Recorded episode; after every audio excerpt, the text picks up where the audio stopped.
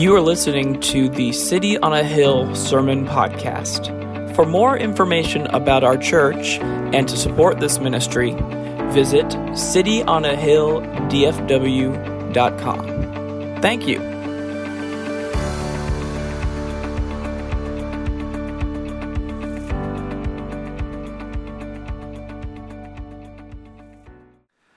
Well, good morning.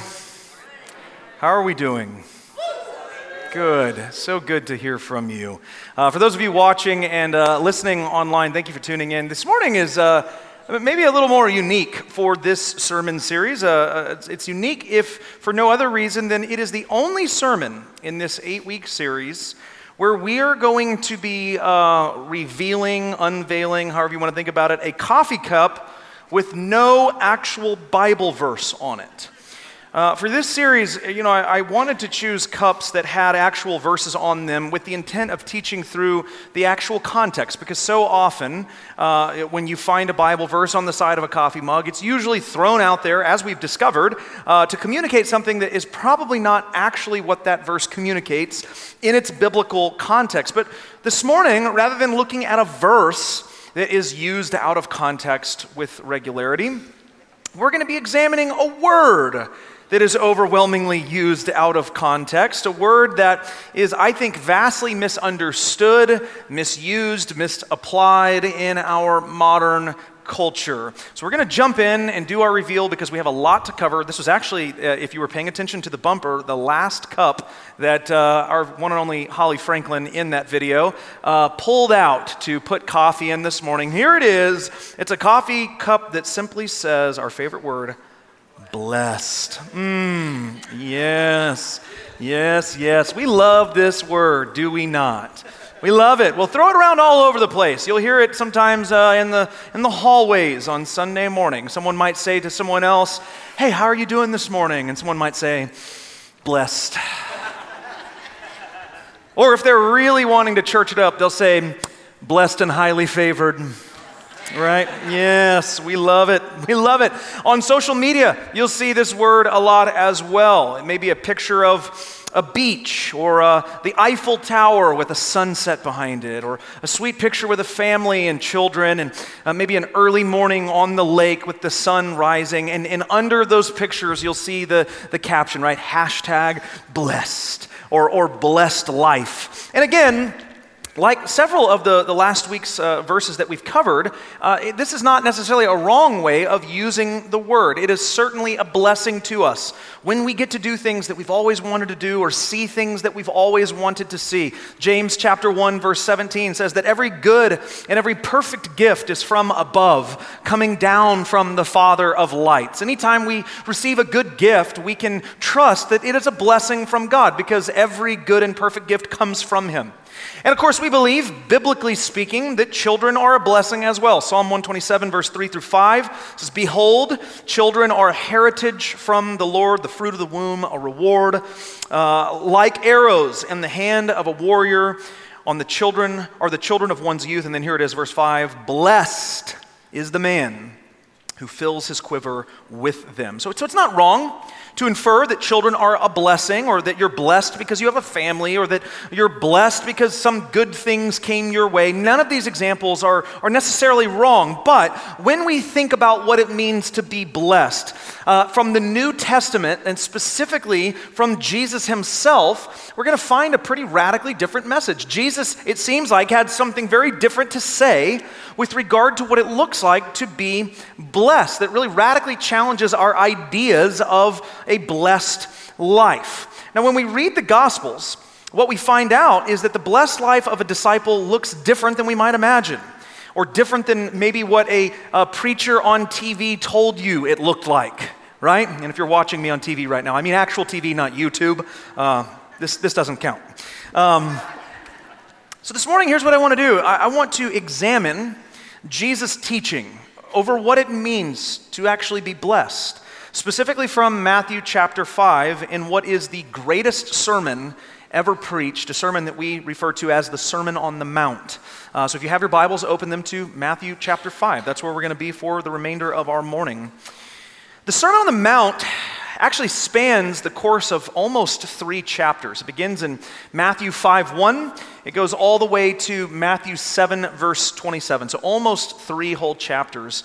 Uh, we're not going to cover the entire Sermon on the Mount this morning. We, we would have nowhere near the time necessary for that. Instead, what I want us to do is focus on the first 11 verses of chapter 5 in a section that we often refer to as the Beatitudes. The Beatitudes. Probably familiar with this term, if you've done any sort of cursory uh, study on the Gospels, it's a word beatitude that we derive from the Latin beatitudo, which is a translation of the Greek makarios, which is just English, the word blessed. The blessed statements of Jesus. And there are specifically eight of them, eight statements that Jesus makes with regard to what it means to have a blessed life. And so, what I want us to do is I want us to reconsider this morning what it means when we use this word blessed. I want us to look at the words of Jesus in the Beatitudes, in the blessed statements, and I want us to reconsider what it means to, to have a blessed life. There are eight indicators of, of a blessed life in this passage. And as we go through it, what I want to ask you to do is evaluate your life up against these indicators. I want you to evaluate your present life up against the things that Jesus says make you blessed. Because here's what I suspect will happen. I'm almost certain this will happen. That as we read this passage, as we walk through this, I suspect that there are going to be some of you here this morning who think that your life is blessed despite the fact that there are no indicators of such a thing.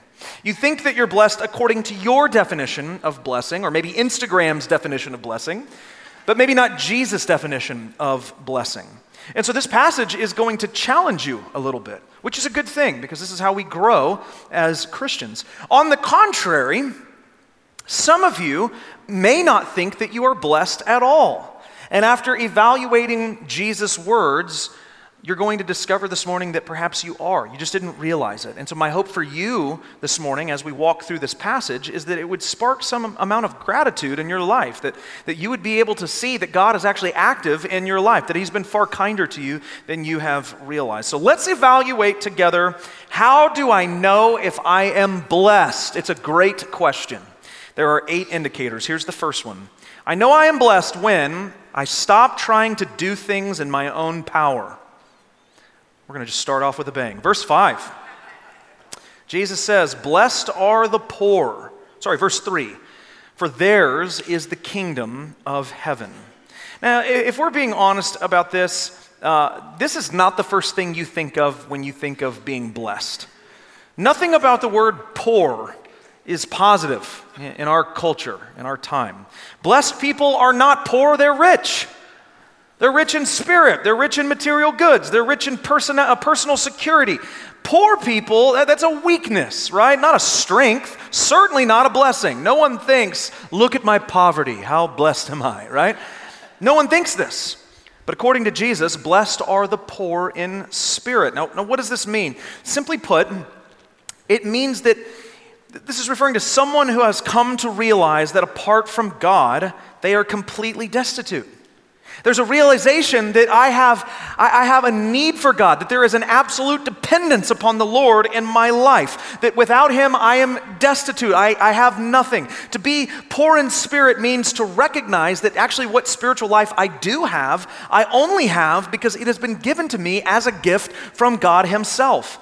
Paul spells this out very clearly in Ephesians chapter 2 verses 1 through 5. I'm going to just read it. It's a little bit of a longer passage, but it, it, it is, Paul says it better than I will. Uh, and so we're going to just let the word speak here for a moment. Uh, but this is Ephesians 2 1 through 5. Listen to what he says here. This is powerful stuff. One of the most powerful parts of Ephesians, in my opinion. He says, And you were dead in the trespasses and sins in which you once walked. It's talking about you, Christ followers, following the course of this world following the prince of the power of the air. That's El Diablo, by the way.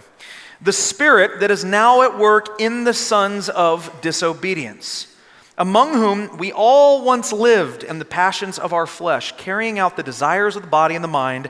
And here it is we're by nature children of wrath like the rest of mankind. So we're in dire straits here. We're in bad shape apart from the Lord. But look at verse 4 and 5.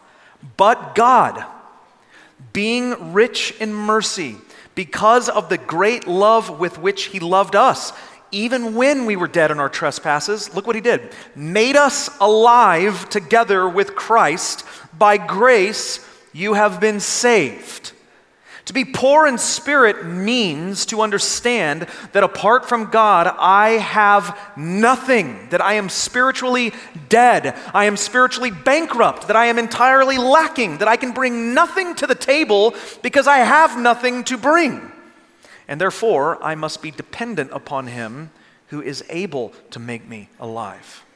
And the result of that is here's what happens I stop trying to do things in my own power. I realize I don't have power.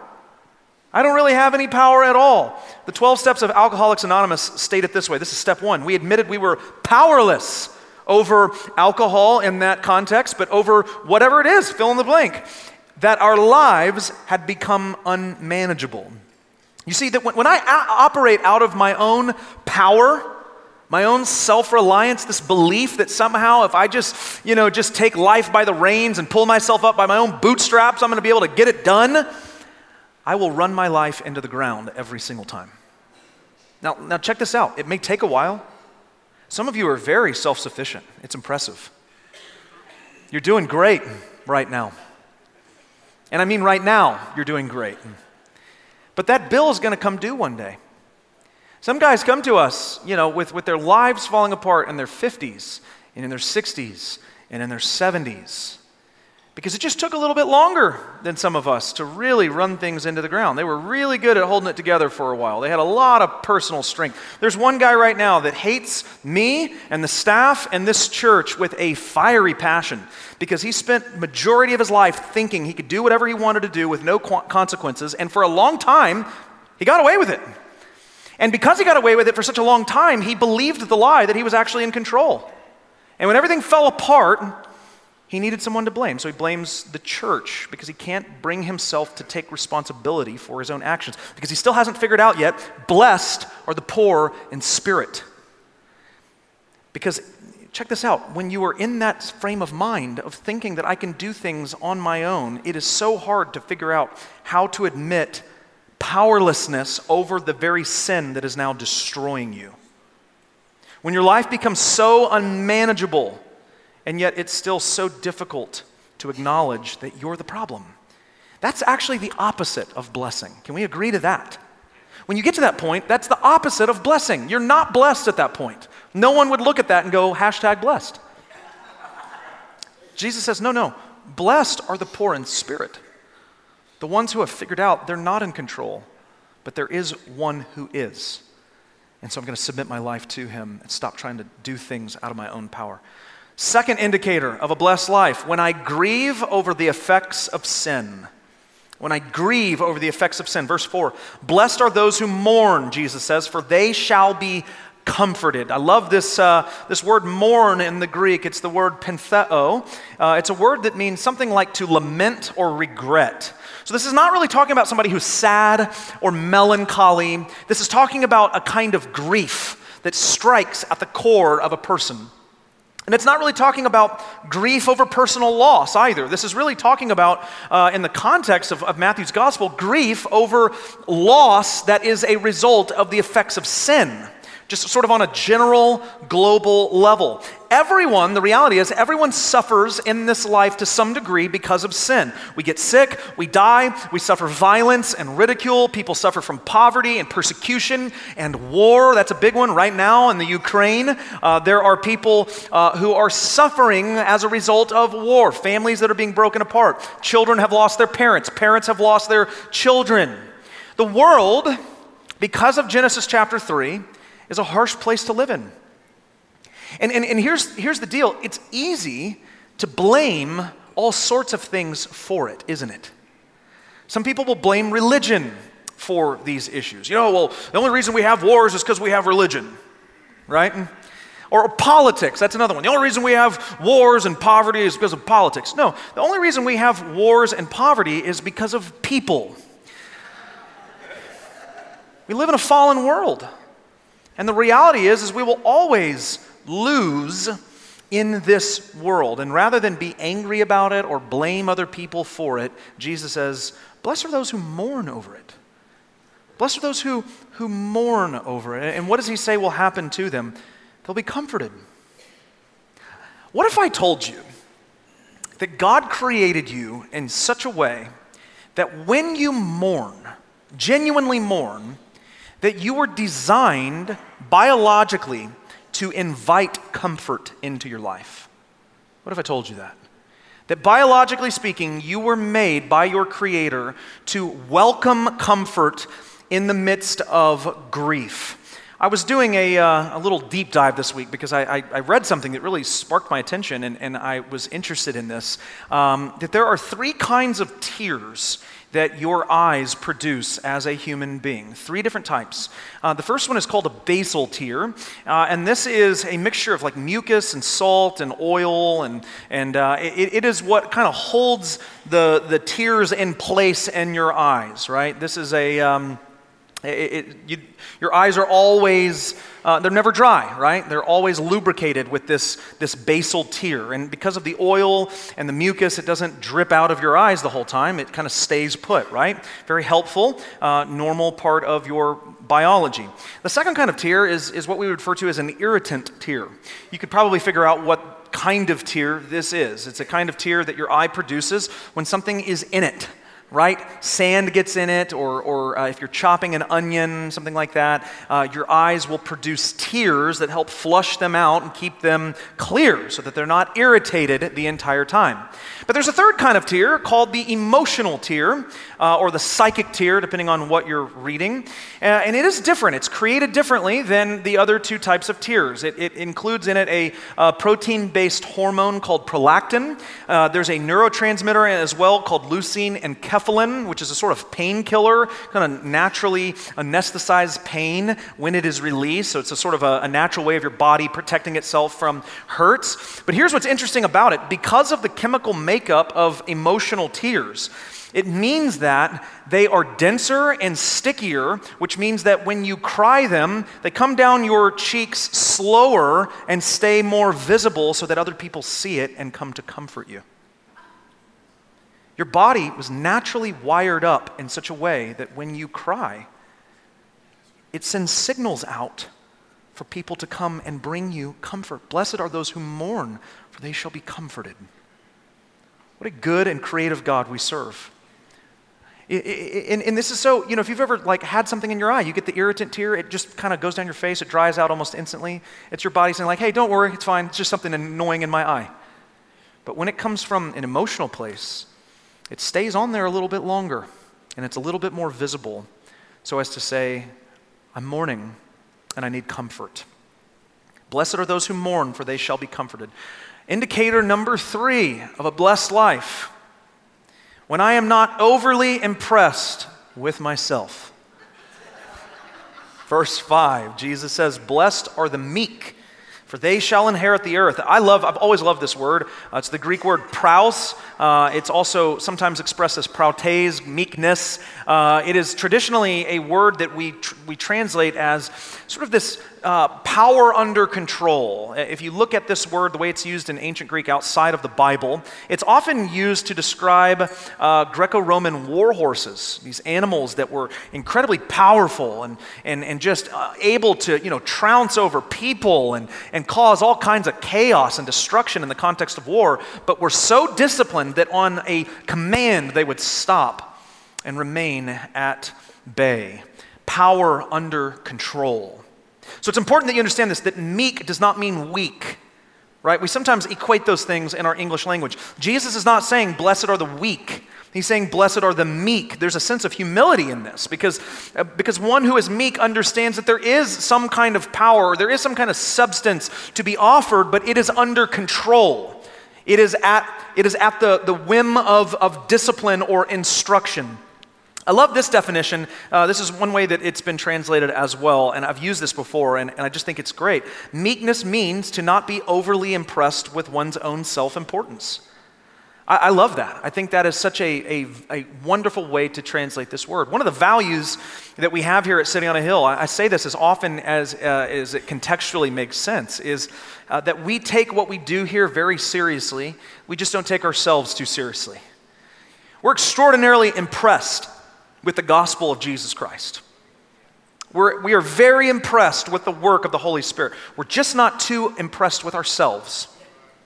We think very highly about the authority of Scripture and the sufficiency of Scripture. We just don't think too highly about those who expound upon it. I believe that this mindset is an indicator of a blessed life because hear me when I say this, that's not a natural way of thinking.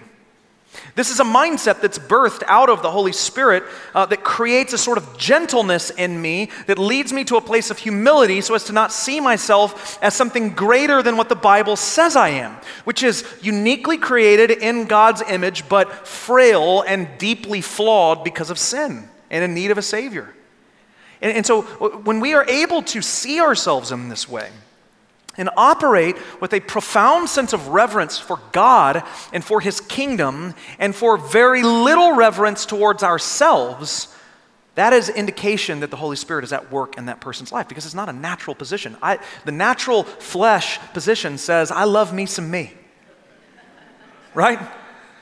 And so when, when the Spirit of God begins working in me and, and brings me to a place where I'm not overly impressed with myself, that's evidence of His power in my life. It produces this sort of gentleness, which even that in and of itself is not seen as a strength, is it not? I mean, let's be real. You don't win wars with gentleness. When God said in, in, in uh, to Moses and then eventually to Joshua, Go and take the land that I've given you, the land of Canaan, he didn't say, And go and take it with gentleness. He said, Take it by force, by war. But we have to understand in the church, our kingdom is not of this world, but of another world a future heaven and an earth. And so J- Jesus reminds us that blessed are the meek, for they shall inherit the earth. Not right now. You're not going to inherit the earth right now, but one day you will. When I remake the heavens and the earth, one day you will inherit it. How are we doing so far? How blessed are we? Let's look at number four. I know I am blessed when I actually desire to do the right thing when I actually desire to do the right thing. Look at verse 6. Jesus said, Blessed are those who hunger and thirst for righteousness, for they shall be satisfied. So listen to this. Apart from God's grace in my life, I never, key word, never, hello? I never desire anything that is righteous. It's not in my nature. Psalm 14, verse 2 and 3 says, The Lord looks down from heaven on the children of man. Such a beautiful picture, right? God peeking out over the clouds, over, over his children, to see if there are any who understand, who seek after God. They have all turned aside. Together they have become corrupt. There is none who does good, not even one. There are none who seek after God or who desire to do good. There are none who naturally hunger for righteousness. So we can say we're truly blessed then when I desire to do good because it means the Lord has begun to soften and change my heart. Let's be honest about something. How many of you feel like you're doing a crappy job of being a Christian? Yeah. I mean, I, I, I feel like it every day, right? You, you, you love Jesus, but you fall into the same old sinful trap sometimes. You love the church, but you don't always come, and you don't even really have a very good excuse for it when you don't. You love the Bible, but it's been on your coffee table for weeks and you've not opened it. And so you, you live with this sort of dissonance, right? Of, man, I love God and I love Jesus and I love the church, but I, I don't seem to be doing the things that, that I feel like I should be doing as a Christian who loves the Lord and loves the Bible. And, and, and maybe some of you struggle so bad that you're not even convinced you're actually saved as a result of it, because a real Christian wouldn't fail this much, right? And, and I want you to understand the emphasis here of this word hunger. It's a word that, that conjures the idea of desire. I am blessed when I simply desire the right thing, not necessarily when I, when I do the right thing. I'm certainly blessed when I do the right thing. There's no doubt about that. But the mere desire to do the right thing is, in and of itself, a blessing because it is counter to our nature as fallen individuals. So often, many of you feel like God is not working in your life because you still struggle with some sin. And the mere fact that you are struggling with it is indicative of God's work in your life because apart from the Holy Spirit in your life, you wouldn't be struggling against it. You would gladly give yourself over to it with zero regret. The fact that you struggle does not make you a bad Christian, it makes you more like the Apostle Paul. Remember what Paul said in Romans 7, verse 15? He says, For I do not understand my own actions, for I do not do what I want, but the very thing I hate. How many of you can relate to that? How many of you have ever done something sinful and thought, What is happening right now? Why am I doing this? I know this is wrong. I don't understand why I'm doing this, but I keep doing it. Here I am. I'm doing it anyways, and I know it's wrong. That's what Paul's saying here. He's saying, I don't get it. I don't understand it. I can't figure it out. Why do I keep doing these things that I don't want to do? He goes on in verse 18. He says, For I have the desire to do what is right, but not the ability to carry it out. I mean, did you hear that? This, this is the desire is good, but I can't always do the thing that I desire to do. He says in verse 19, for, for I do not do the good that I want, but the evil I do not want is what I keep on doing. I keep on doing the thing I don't want to do, and the thing I want to do, I keep putting off, and I can't figure out why. Hear me clearly. I'm not making excuses for your sin. Sin is wrong. It should be confessed and repented of every single time. But listen to me if you are not only grieved by that sin, but you actually have the desire to do the opposite of that thing, it is evidence of God's work in your life. And that is a blessing. You are blessed if that's where you are. Because God has birthed in you something supernatural that is otherwise not a part of your nature. Jesus says, Blessed are you who hunger for righteousness, for you shall be satisfied. Are we having fun yet? Fifth indicator how are we on time? Okay, good. I know I am blessed when I am merciful to those who wrong me. Oh, man. Here we go. Verse 7. He says, Blessed are the merciful, for they shall receive mercy. What is mercy? What does mercy mean? Mercy is the ability to look past someone's wrongs and treat them according to how God tells me to treat them, not how I think they deserve to be treated. That's one way you could think of mercy the ability to look past someone's wrongs and treat them how God tells me I should treat them, not according to what I think they should be treated. When someone wrongs me, they are guilty, they are wrong, they deserve judgment, they've sinned, however you want to couch it. Mercy is the ability to look past that and give grace instead. And Jesus says, this is very practical, the reward for showing mercy is what? That you will receive mercy as well. Now, what does that mean? I think we can understand this particular statement in one of two ways. And I, and I think actually it's, it, they're not mutually exclusive. I think it's both. They, they, this works out in two different ways. I think in one way it can be understood that you will, uh, by showing mercy, receive mercy from other people. In general, this is just a very practical, I think, truth or reality of, of the human condition that when I treat people with mercy, they are more likely to treat me with mercy in the same way. I, I think you'll agree with this. If, if you are slow to anger, if, if you are a very forgiving person, if you are someone who gives a ton of grace, it is going to be naturally easier when you make a mistake to show you mercy because you're the kind of person that always gives it. On the other hand, if you are harsh and quick tempered and judgmental towards other people, you're always pointing out other people's faults, people are going to just be waiting for you to slip. You know anyone like that? And what is your spirit towards them the moment they make a mistake? Aha! Idiot! right? Justice, right? I mean, it just feels so good to see them mess up. And I think very practically, if we are merciful, it's much easier to give you mercy. But I also think that in, in a very real way, this applies to our relationship with God as well. That when we are merciful, we receive mercy from God additionally. In the next chapter, actually, chapter six of Matthew's gospel, Jesus is going to teach his disciples how to pray.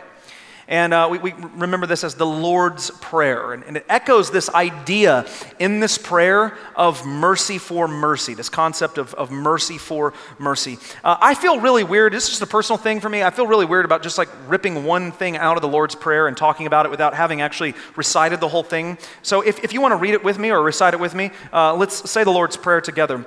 Our Father in heaven, hallowed be your name, your kingdom come, your will be done on earth as it is in heaven. Give us this day our daily bread, and forgive us our debts as we have also forgiven our debtors. And lead us not into temptation, but deliver us from evil. And by the way, if you memorize that with, For thine is the kingdom and the power and the glory forever, amen. It's beautiful. It's not in the earliest manuscripts of the Bible. Uh, I hate to kill your dreams, but it's true. Uh, the, the King James put it in there in the 1600s because in the 1600s we didn't have the early manuscripts that we possess today. Uh, but it is beautiful, and I, I am okay with you because it just sounds epic. For thine is the king, right? It just sounds epic. But notice, notice what Jesus says in this prayer Forgive us our debts in what way? As we have also forgiven our debtors. There is this sort of mercy for mercy idea here, right? In other words, we are to pray in a way that, that when we ask God to give us mercy, that the kind of mercy He gives us should reflect the same kind of mercy we've given others. So, if I am someone who is regularly being merciful or forgiving to other people, I am asking God to give me, grant me mercy and forgiveness in the same manner that I have done it for other people, which is why this is a hard prayer to pray. Because if you're someone who doesn't regularly give forgiveness and mercy, you have to pray that line knowing God's going to treat me the way I treated everybody else. now, He may not treat you that way. God is forgiving and merciful on His own accord. But it's the posture of prayer that, that Jesus is talking about here. Do we really desire God to give us the same kind of forgiveness and mercy we are willing to shell out? That should, that should change the way you think about these things. That should change and shape the way you treat other people. Blessed are the merciful, for they shall receive mercy. Let me give you a truth, and this is an important one. Mercy does not mean ignoring others' wrongs it means acknowledging that I am just as guilty as they are. This is, this is so, so important. Let me say it again. Mercy does not mean ignoring others' wrongs.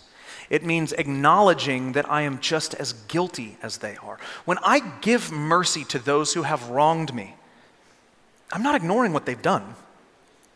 I'm not turning a blind eye to the sin that they have committed. I am simply recognizing I'm just as guilty as they are.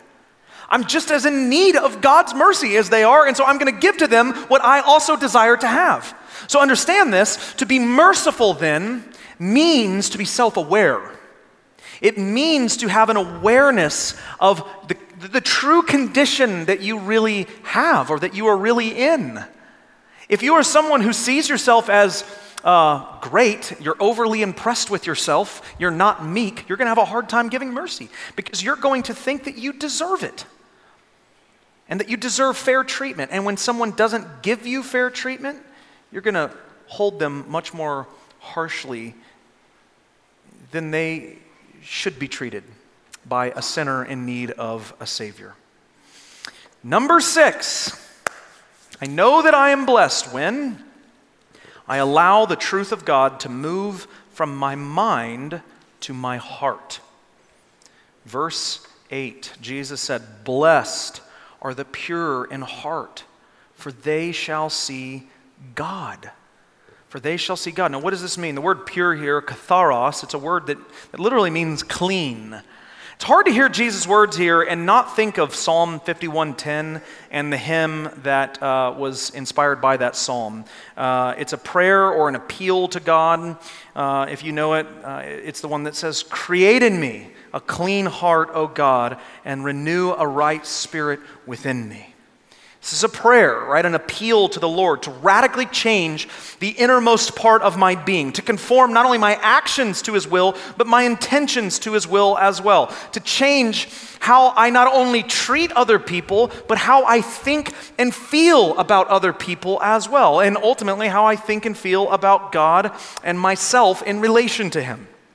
When God does this, when God creates a clean heart within me, a pure, a pure heart, this is a blessing. Because, again, as all of these, as we figured out, they're not natural this is not a natural condition. The natural condition is like the opposite of all of this. And so when I begin to exhibit any of these indicators, it's, it's an indicator that the, the Holy Spirit is alive and working in my life. This, this one in particular, uh, this sort of pure heart or clean heart, this is central to the mission of City on a Hill. If you've been around here for any amount of time, you know that, that, that we are very, very interested in seeing the Word of God change your heart. We value the Word of God. We study the Word of God very deeply. If you've been in one of our live Bible studies uh, in the last at least few years, we're walking verse by verse right now uh, through the Scripture. We have a long heritage of that, going all the way back to when Alan McBrayer was here. He had a, a very similar format. We love the Word of God. When I preach and teach up here, you're going to hear me pull apart the passages. We're going to interact with the language.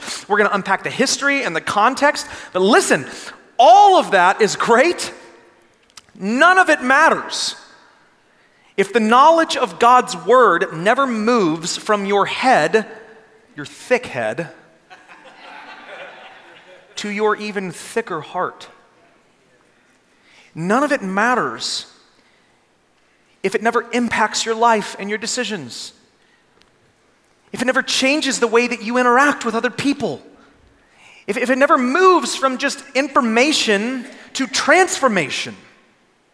And my hope is that through the preaching and teaching ministry that God has given me, that your heart will change. And I don't mean the organ in your chest, I mean the inner essence of who you are. My prayer is that you will be changed as a human being, that you'll not just simply know more theology and doctrine, but that that theology and doctrine would penetrate your soul and that it would change the very essence of who you are, not by my power, not by your power, but by the power of the Spirit of God, that it would purify your heart. And if you can say that that has happened, and maybe it has just started happening, maybe over the last months or years, maybe you got into the process and began to unravel some of the things in your life and in your heart that have prevented you from allowing the Word of God to transform you. Maybe it's been happening to you for, for several years, and you're seeing the fruit of that kind of life change in your heart. Let me say to you, you are blessed. You are blessed of God, if you can say that. Don't ever forget that. Because again, knowledge does not do anything if it remains knowledge, if it remains information. It has to move into a transformative process, and that only happens by the hand of God. And so when it happens, we can say, I have a blessed life. I'm blessed. Number seven, we're almost done. I'm willing to do what is necessary to make peace. I know I am blessed when I'm willing to do what is necessary to make peace. Verse 9, Jesus says, Blessed are the peacemakers, for they shall be called sons of God. I, th- I think Jesus' words here are almost certainly connected to Psalm 34. Jesus has a, a, a habit, a routine of, throughout the Gospels, uh, anchoring his teaching off of the Psalms, which makes a lot of sense. They're, they're all about him. Uh, but, but Psalm 34 11, it reads this way Come, O children, listen to me. I will teach you the fear of the Lord. So you have the children of God, or the sons of God, is how Jesus phrases it. And they're learning what the fear of God looks like. And the, the psalmist spells it out. In, in verse 14, this is what he says He says, To turn away from evil and do good, seek peace and pursue it. So, as God's people, we are, we are not only to turn away from evil and to do good, but we are to seek after peace. We are to pursue it. We are to do anything possible to obtain it. Paul says something very similar to this in Romans chapter 12, verse 18. He says, If possible, so far as it depends upon you, live peaceably with all people. Now, it's crucial that you understand that Jesus uses the term peacemaker and not peace peacekeeper. Because they are very different things. There's a difference between the two. Peacekeepers avoid hostile situations. Just trying to keep the peace. So just avoid it, tiptoe around it, right? They avoid hostile situations. Peacemakers end hostile situations. Peacekeepers avoid uncomfortable confrontation. Peacemakers move through it. In fact, they see it as necessary in order to obtain peace. We live life, again, in a fallen world. Confrontation is just simply a part of it, it's a reality. There's going to be disputes, there's going to be disagreements. Last week we talked about that in the book of Philippians, uh, Philippians 4 2, when Paul talks about Euodia and Syntyche to live in harmony with one another because they had been at odds with one another. There was a dispute happening. Paul doesn't avoid the confrontation there, he calls them out by name. Because to be a peacemaker means that you must be willing to do what is necessary to arrive at peace, even if it means confrontation. This is countercultural. I need you to understand this.